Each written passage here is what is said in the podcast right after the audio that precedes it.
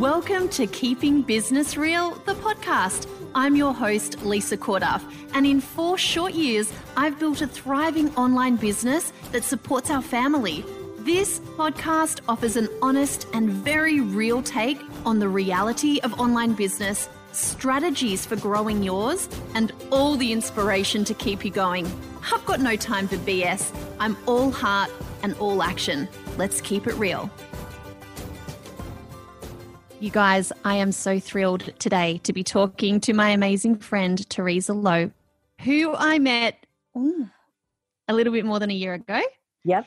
In James Wedmore's Inner Circle Mastermind. And I must admit, I did a little bit of cyber stalking of Teresa because she fascinated me. This business that she had built from the ground up and it was hugely successful in such a random area.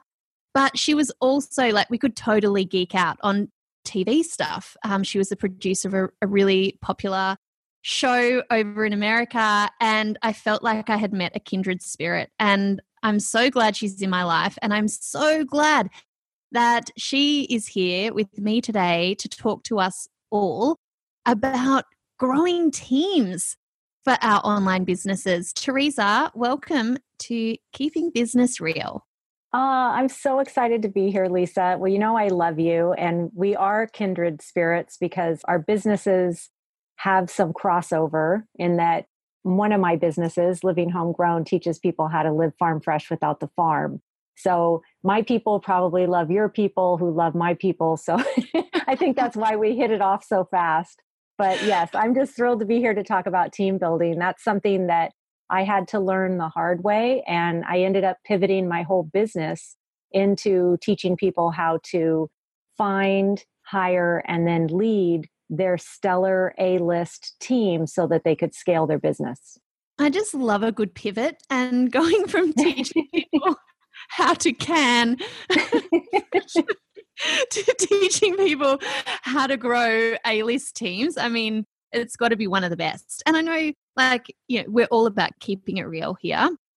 And you really struggled with this. You struggled mm-hmm. with um, letting go of what is a very successful business and trying your hand at something new. But it was so obvious to me and everybody else in the inner circle that this whole area is your absolute zone of genius. So before we get stuck into the questions, I'd actually just love to know because just before this, you know, we were talking about how you just like getting stuck into this area. You feel that you're a natural integrator, which over here in Australia we would sometimes call project manager or online business manager or something like that. I know James and the whole Wedmore crew use the term integrator.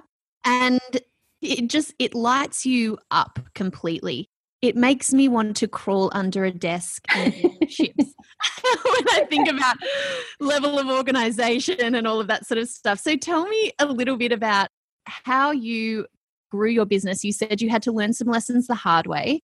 I'd love to know your journey, I guess, from I presume solopreneur to having your own team. Yes, it is kind of an unusual journey in that I was the co executive TV producer for the top organic gardening show on PBS here in America. And a co executive TV producer is actually an integrator, which is a major top level project manager. So my job was to take the vision of the producer and make it happen. So I was in charge of all of the shoots, I was in charge of the team. We would have a vision for what we wanted an episode to be, and I was out in the field making that episode happen.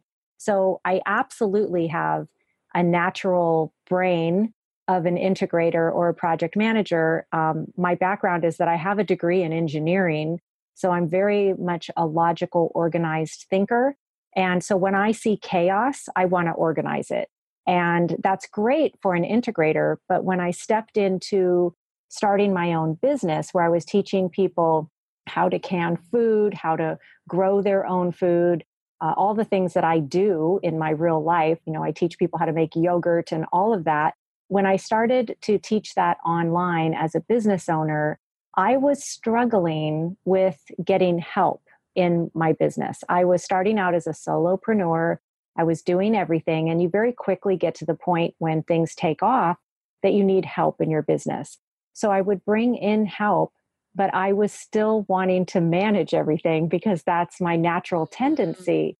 When I finally realized that the problem was me, I had to really dial into okay, I know how to manage because I've done it. I did it for nine years as a TV producer, but I now have to step into a different role and let other people manage themselves. So I created a team where everybody on the team is self managed. And I had to really work at it. I made some mistakes. But as I learned along the way, I started to see that other people in our space have a lot of the same problems. Maybe they do have a visionary personality, but they didn't know how to bring on or find the right people. They didn't know how to set up things so that the team could self manage and they didn't have to take care of the team. The team took care of themselves. And so I started teaching it kind of on the side, and it became part of my one on one coaching.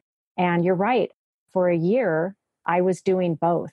Uh, all of 2018, I had my living homegrown business and I had my coaching and group coaching programs where I was teaching people how to find and build a team.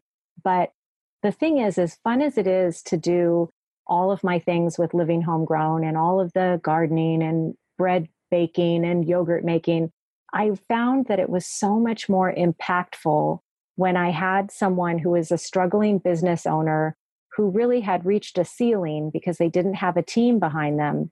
When they got that team, their life completely changed and their business took off. And I started getting these letters from people saying, You changed my life.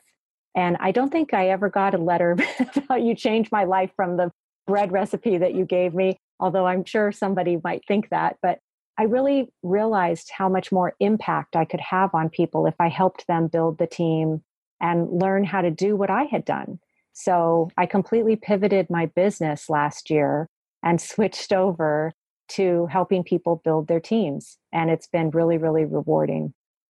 It's just one of the things that I hear all the time, Teresa. People always want to know how did you find? I've got Mel is my business manager, my integrator and she completely changed my business but she has had to put up with so much junk from me because when she first entered the business it was complete chaos and so interesting to hear you say the role that you took on when you were making TV Mm-hmm. Uh, when I had my TV show, I was the talent. Like I went and got sponsorship for it. I loved um, creating relationships with people who wanted to be involved in the program. I loved working out who we were going to be interviewing, creating stories around that. I loved going to shoots. I loved doing the interviews. I loved all of the things that for me were just natural and fun. My my desk was a complete mess and I hired a producer because like I didn't want to create run sheets. I didn't want to have to think about the deadlines or when the editors needed certain things by to be able to make our um, show appear every Friday. I was 100% in the zone of the visionary and seeing things kind of come to life. And in yeah. my own business, that is what I've done. Give me a webinar to create, I am there. But you know, put all the pieces in the back end to be able to make that webinar actually happen. No can do. yeah. And what I recognized very quickly was be, I didn't have the time, the patience, or the care factor to learn all the different programs and technology and all of those sorts of things. Uh, I could see that that was where I was holding myself back. So before I felt ready, I hired someone to step in as a bit of an all rounder in my business. And then she moved on to do different types of work, and Mel came in and she was an all rounder. And the process of us working together the last few years has been about getting her more into her zone of genius, hiring people underneath her to be able to help support the work that she's doing. But I found like this is not something I was trained in, Teresa. Like this is, I'm just so grateful that she's a freaking rock star who's been able to self manage herself. And she also kind of manages me because mm-hmm. that's what I need. So I just feel very blessed that she came into my life. And I don't really feel qualified to tell people how to hire an amazing team because I, it just all kind of happened in this crazy way.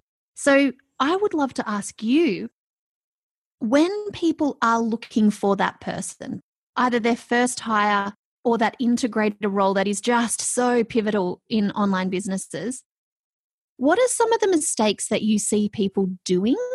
And how can we kind of circumvent that? Because let's face it, hiring the wrong person, it's happened to me before, can be a very, very, very costly mistake. Absolutely. And not only costly, but emotional because you invest all this time to get them geared up and they start breaking everything down that you built. So definitely it can be devastating from emotions and from cost. But one of the most common mistakes, and I, everybody makes this, it's, I think, probably because it's kind of ingrained from corporate when people are thinking about hiring. What they do is they hire people looking at their resume for certain skills rather than hiring someone for their characteristics. Mm. And the reason I tell people it's more important to hire for characteristics is because in the online space, we're doing some really unusual things. It's not a common area that people have a lot of experience with. And we use a lot of tools that people have never heard of before.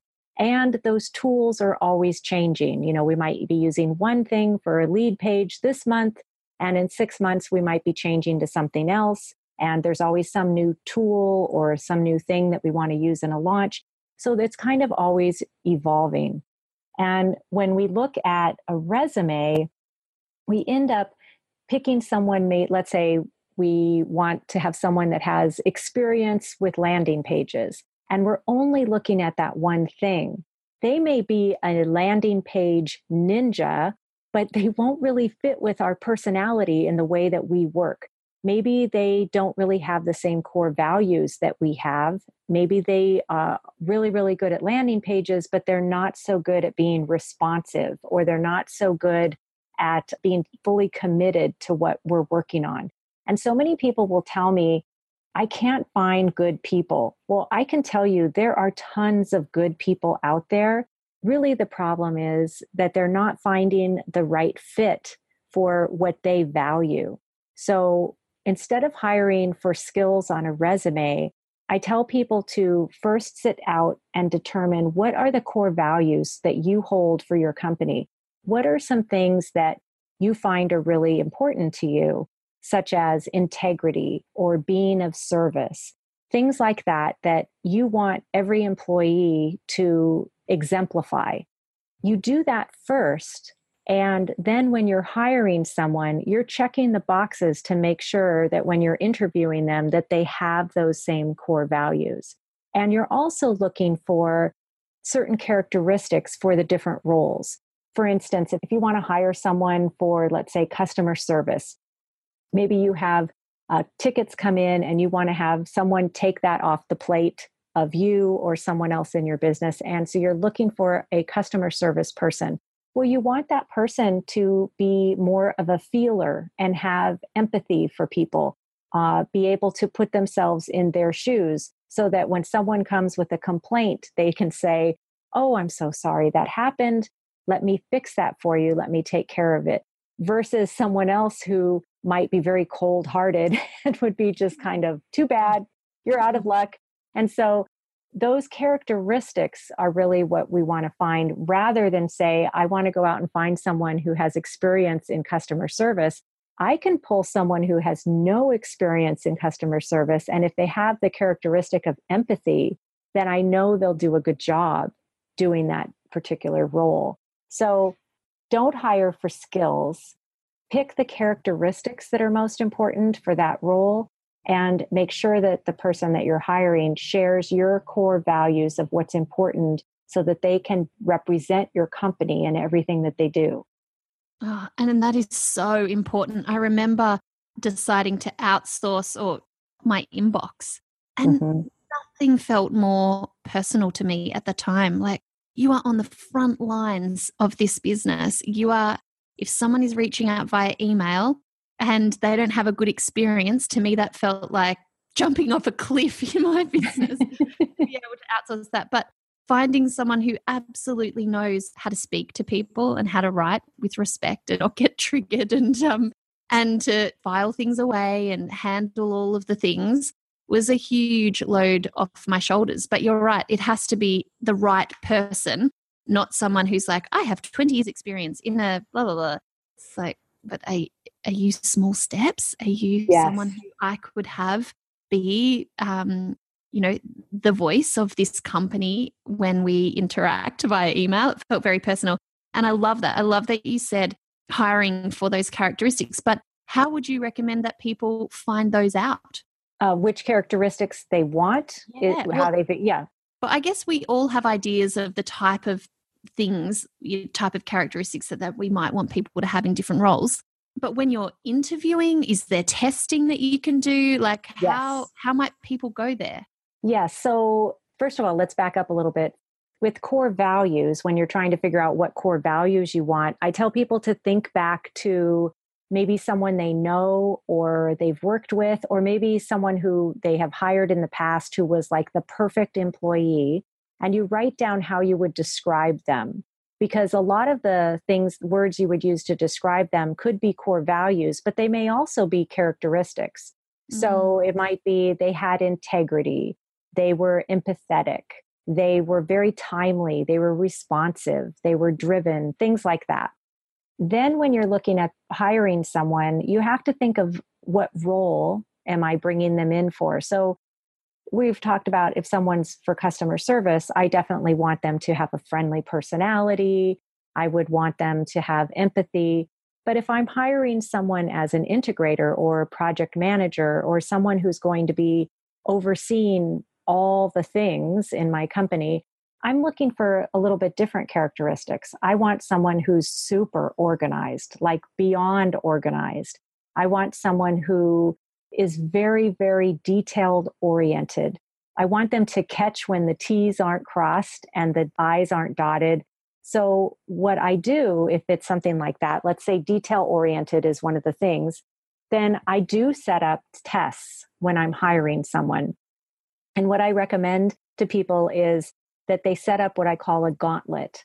So you put out a job posting, and one of the things for being detail oriented is that you have them respond to you in an email and you say that they must use a specific subject line when they respond.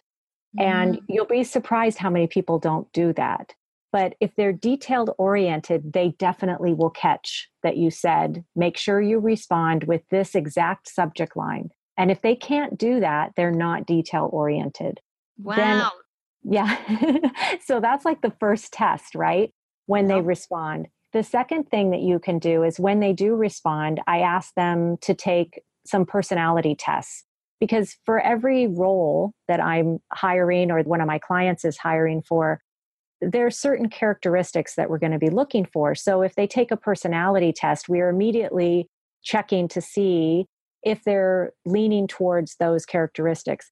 Now, I'll say right off the bat, the personality test, it's not like they have to meet this certain personality or we aren't going to interview them. It's not like that at all. It's just giving us more insight into how they are because some people will take the test one day and they'll get a different results than they will another day it's just another indicator that will help us when we're doing interviewing to see if their personality will mesh with our personality. So it's not at all like end all beat all. It just gives us another puzzle piece to consider when we're interviewing. But then beyond that, I do have them go through some tests. So for instance, I might ask them to create a, you know, we have a lot of people that we're screening. So we would like everybody to create a PDF from this Word document just to see how they handle the project. And in that Word doc, we'll have some misspelled words.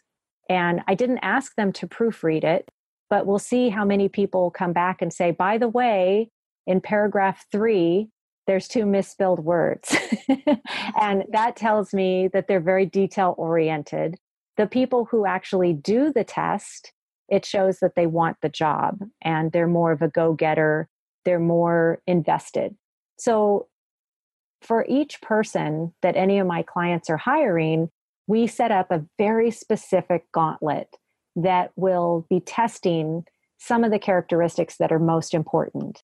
And then, if someone makes it all the way through the gauntlet, then they get to the interview stage, and we know so much about them that it really helps the CEO or visionary narrow down what type of things to ask and what to look for in answers when they're interviewing. So it's really helpful.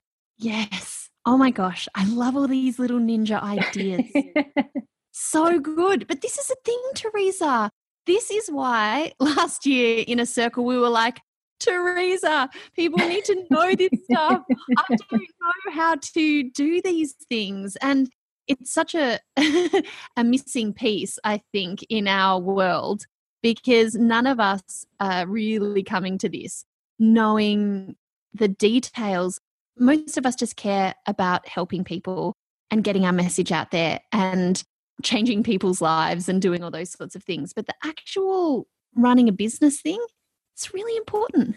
It is. it's actually, yeah. It's actually it's a huge, huge piece of the puzzle. And getting the right people onto your teams is just massive. So next I wanted to ask you because I know this is the thing and is that I've definitely found when I was trying to find someone to fill in for Mel while she had her baby, there were quite a few red flags, but I didn't necessarily see them as that in the beginning.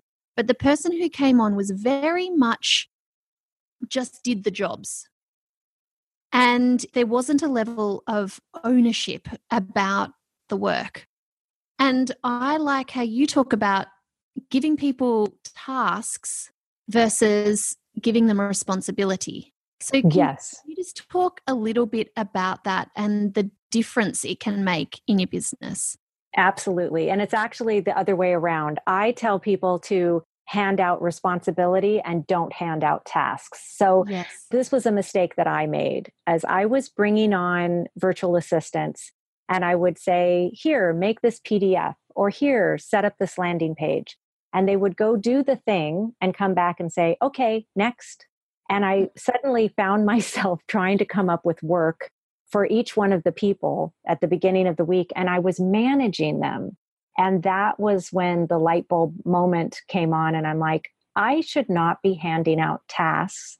I should be handing out responsibilities so that they're really responsible for projects. So, for example, with my podcast, instead of handing someone a couple of tasks to do in order to get the podcast out the door, I gave someone the responsibility. They were in charge of my podcast, top to bottom and that was their role and their responsibility in that was their job was to make sure that the podcast got out the door. My part was to record everything mm-hmm. else they had to make sure happen so that took me out of the picture. And one way to think about it is if you think okay what if in 6 months i wanted to take a 1 month vacation with my family and we're going to be in a place where we have very limited cell service and will be unavailable really for several weeks or a month. What would I need to have in place so that everything would keep running without me? Well, the things you need to have in place is other people being responsible for things getting out the door.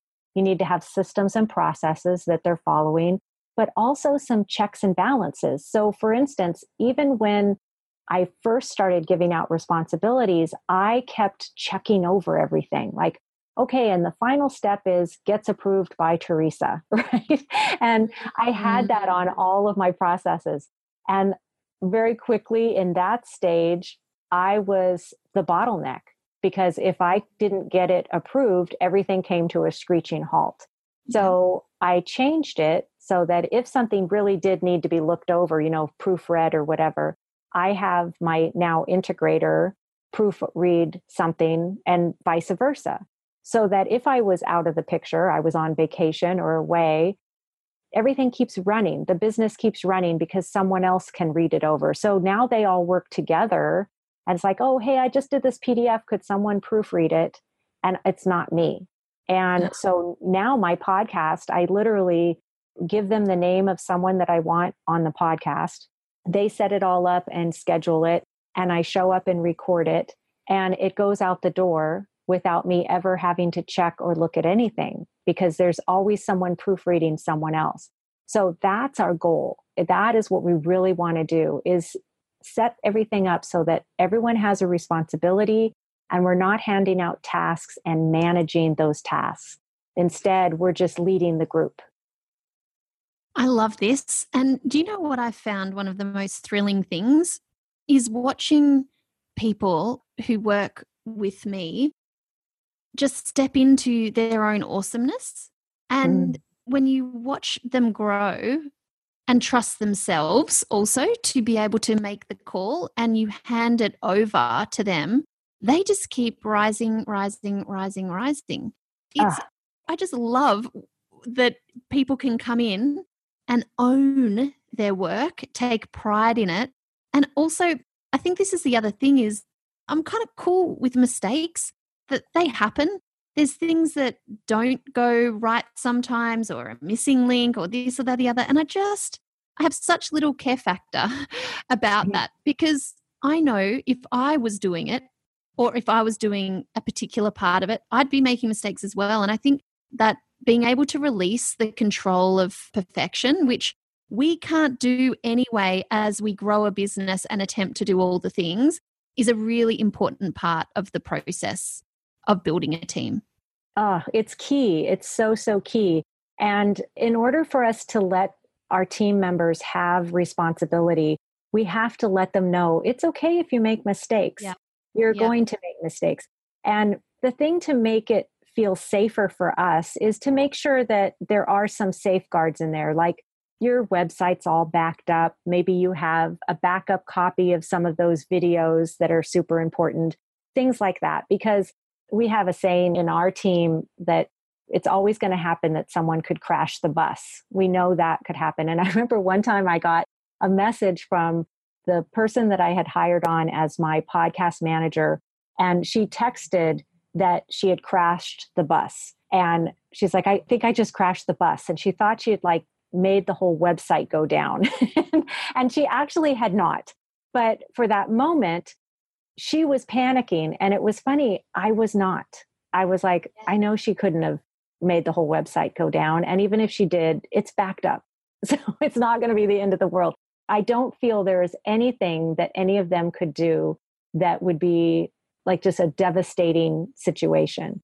So it's once I really articulated to them that it's okay if you make mistakes and you really can't crash the bus. You know, you might get some fender benders, but you can't crash the bus. we we're totally resilient and we'll be totally fine no matter what happens. And that I trust them. That's very empowering yes, to them. Yes, yeah. yes, yes. Yeah, because when we get to the point where we do hire, it's like you're coming on board because I think you're awesome. I trust you with this role and I trust you in my business. And I think communicating that is a really powerful thing. I don't yes. want to be a control freak in my own business. But you know what I did struggle with? Let's move on to my next question for you. okay.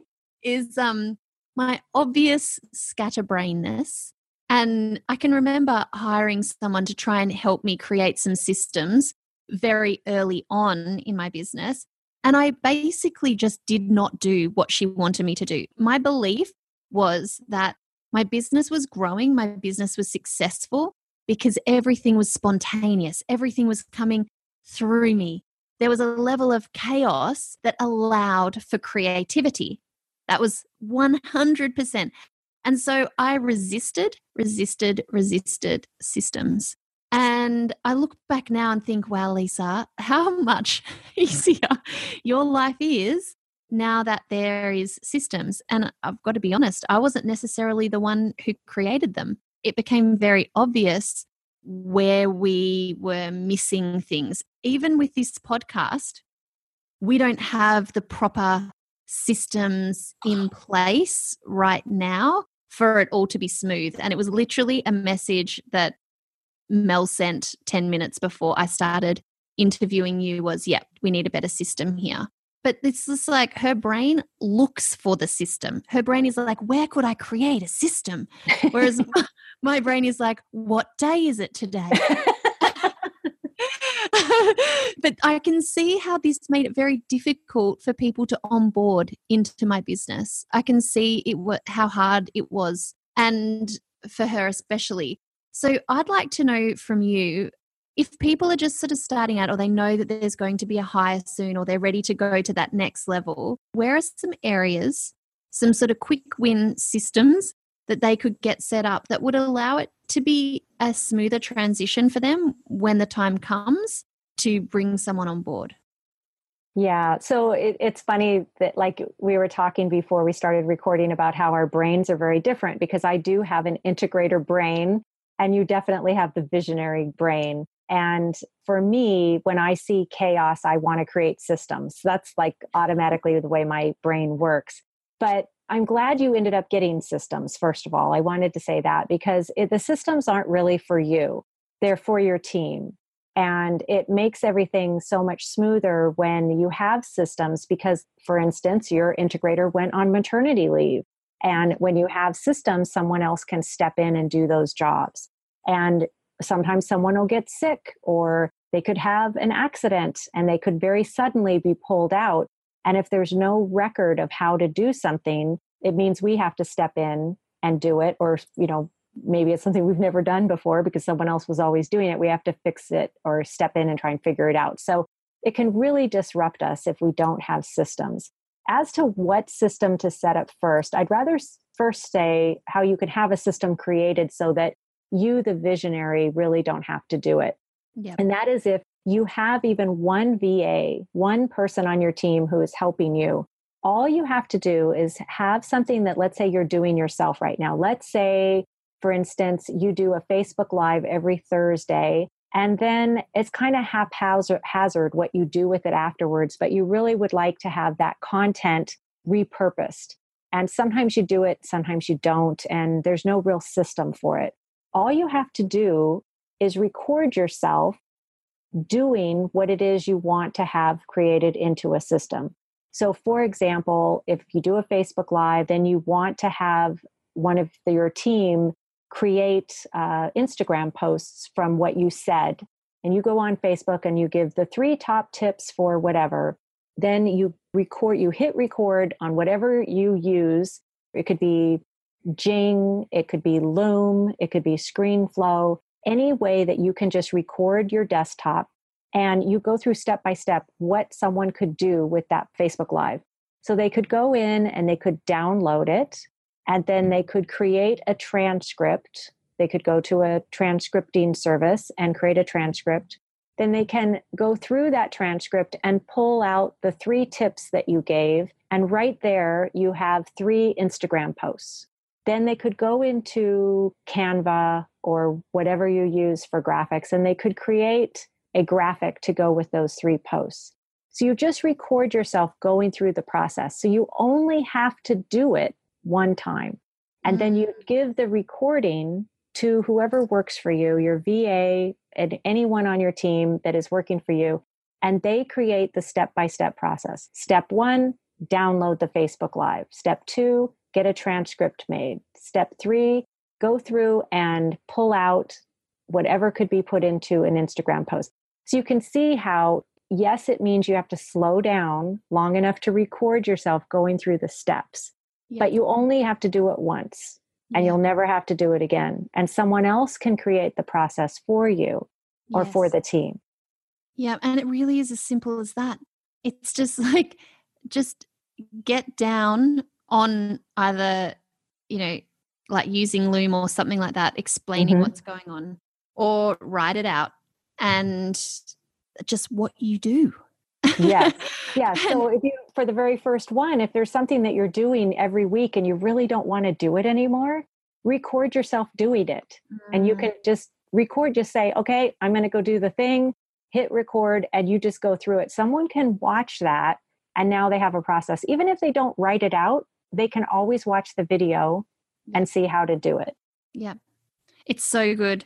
Yes, I absolutely love it. This is that's what Mel has done very well for us because I didn't even know what I was doing really. I just throw things at her and then she started to create all the systems um, in the back end. And it's super powerful. I love that. And it's just such an easy thing for everyone to do. Even if you feel like you're not ready to hire yet, just start doing this for little pieces once or twice a week. So you start and just keep the files on a Google Drive or something like that. So that when it does come time, you've already done a lot of the work. Uh, yes. And someone can just come in and do it for you. Or you can hire someone to create process documents for you, um, SOPs, whatever you call them, so that when someone does come in, they can follow that checklist. And that's it's already sitting there for you. So, because I do believe it can feel like a bit of a mountain sometimes to climb to bring someone onto the team. And most of us are just, well, at that stage when you really feel like your business is growing and you can't manage all the things yourself, to create time and space to be able to do the onboarding feels near impossible. So if you've done a lot of that work beforehand, it would be helpful. Um, yeah, exactly. And it can be just one or two things that you get started and that gives that person who you hire something to do right out of the gate they can yes. follow the process and they can create the process for you yes i love it okay last thing i wanted to talk to you about teresa and we kind of touched on this before is about different leadership styles so something that i have recognized you know in the beginning i felt like a blogger who had started to earn revenue from an online course I didn't really know what I was doing. Um, and I certainly didn't see myself as CEO or as a business owner. But as the business has grown, I've definitely, that's definitely changed. But I'm not attending leadership seminars or how to build a successful company kind of things, you know, that you might get in corporate or that if you have an in real life business, it just feels like it's kind of a missing conversation here is who are you being to lead this company? And what style are you bringing and how is that informing who you might need to support you so i'd love you to just shed a bit of light on different types of leadership styles so people might be able to hear themselves in this and be able to then recognize how this is sort of impacting how they're growing their business or why they might not even be doing the hiring, all of those things. Yes. So this is so, so key. I read so many leadership books when I was first trying to build my team a couple years ago. And in corporate, they talk about all the different leadership styles. And there were three different styles that I really feel every online business really needs. And so I modeled my team this way. And that is that there's, first of all, there's the visionary. And that's what we've been talking about this whole time the CEO, the person who has the vision for the company. And that person is kind of setting the tone or the lighthouse destination for the whole rest of the team and for the company. But there's a second piece, and that's the second person that we were talking about the integrator or the chief project manager. They have what's called an operational style of leadership. And that's actually my natural style. I had to learn how to step into the visionary role and let go of being the operational leader. But an operational leader, if you have the visionary as the lighthouse, the operational leader is the person who is really lighting the path right in front of the rest of the team going towards that lighthouse. So we have the lighthouse in the distance. We have a path that the visionary has chosen for how we're going to get there. And the operational person or the operational leader is just lighting that pathway and making sure that everyone behind her or him is on that path going in the same direction towards the lighthouse. And then the third style is the tactical leadership. And tactical leaders are really the ones, the action takers taking the steps.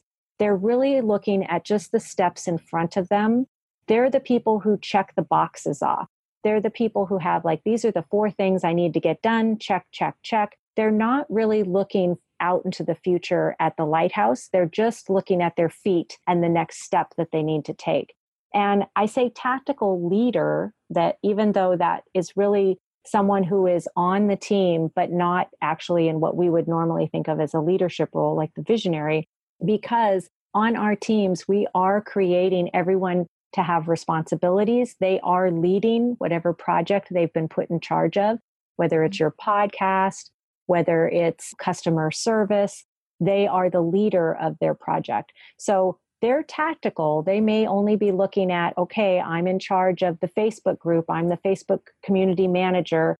They're only looking at their tasks that they're in charge of, but they are still part of the whole vision because the operational manager, the integrator, is making sure that everything that they're doing is still part of the bigger picture that they're heading down to.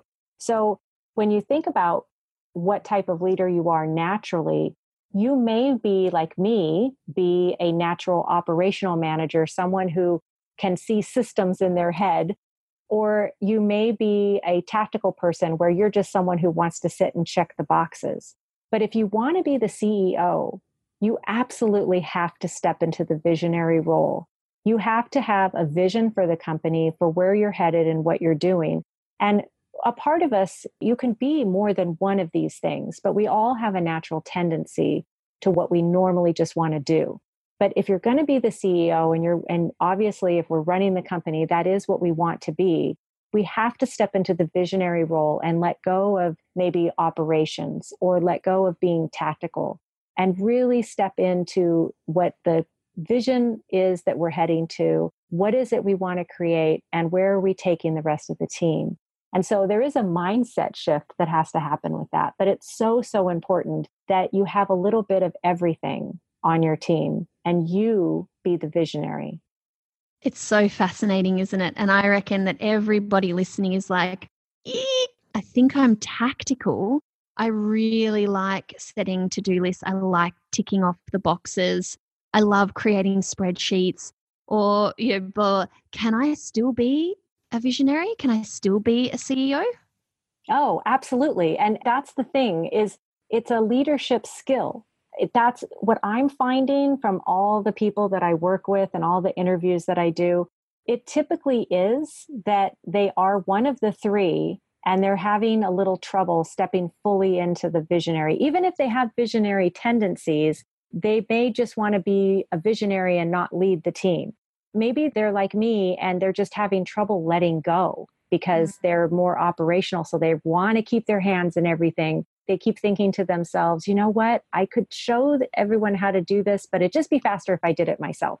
Well, it's really not faster if you do it yourself because you're taking away from what you should be doing. So that's why I say so much of this. It's a mindset shift. And in every single company and every single CEO that I've helped, they think that they just need to find the right people, and they absolutely do.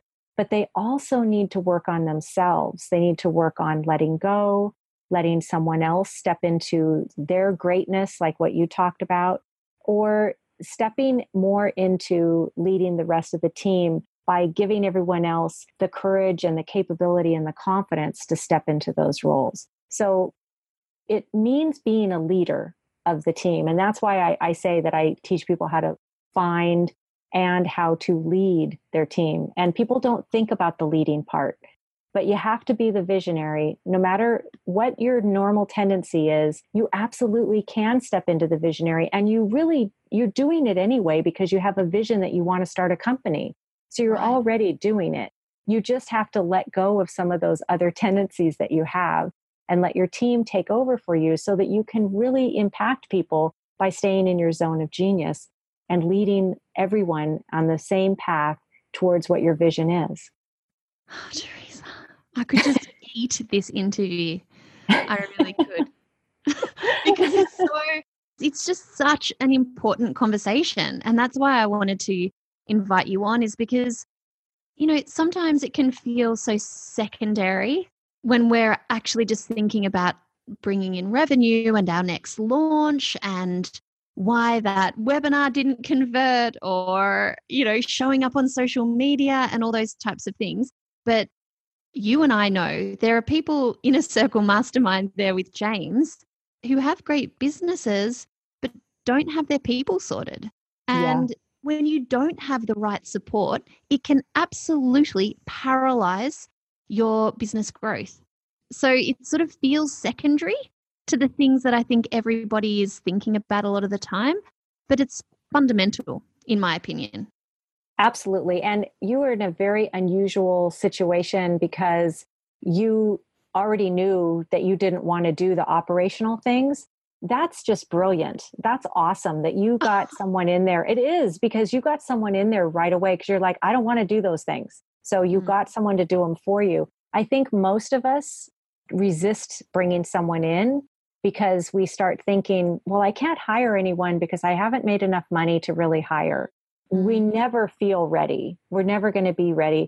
But even if you only get someone on for just a couple of hours and you use those hours for money making activities so that you can give them more hours, that's how you start building up your team. You can start out slow for sure, but you have to have help. It just comes to the point where you absolutely need help. And I guess always in my mind, I thought, I don't know, I didn't want the slow train. I just wanted the fast train. I knew what I wanted. I had momentum. And I just thought, if my business can cover, this was my goal in the first year. I thought, if I can pay someone to help me do all the things that I don't want to do, if I can have the kids in family daycare two days a week, and if I can have a house cleaner once a week, then my business is the success. I didn't have any expectation of my own income. I just knew I wanted to grow this thing and I knew I couldn't do it by myself. The real reason, Teresa, was because I had a newborn baby and two toddlers. Like I had three kids, four and under, and I had my baby's nap times to work. And after they all went to sleep at seven o'clock. So it was a sense that I was onto something. And I think a lot of people don't trust that they are. And that I literally cannot get this done within the hours that I have. So I'm going to need help. And I think for people who are who have time to tinker, who have time to make things perfect, who have time to do everything they think themselves, it's almost works against you because if you've only got two hours a day, you quickly realize the things that you can do and the things that somebody else can do.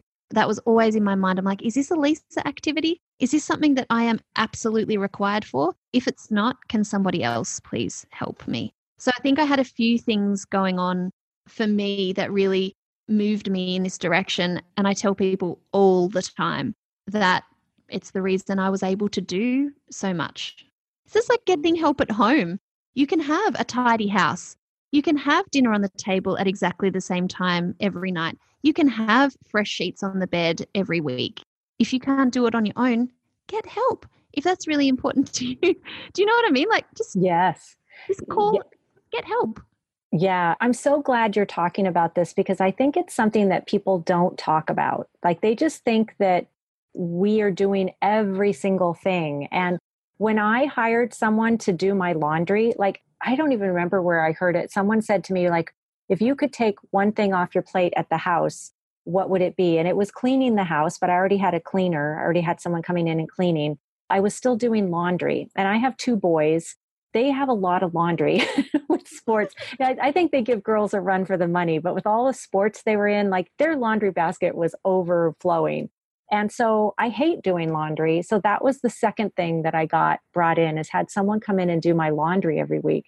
Holy cow, that made a difference in my life. It was I first I felt like, well, this is frivolous, but when the amount of time that it freed up was huge and my mental space because it was something I hated. So it gave me a relief that I didn't have to do it and that my kids had clean clothes for school. So when it's something like that, like I think that's a business expense it, it, it frees you up.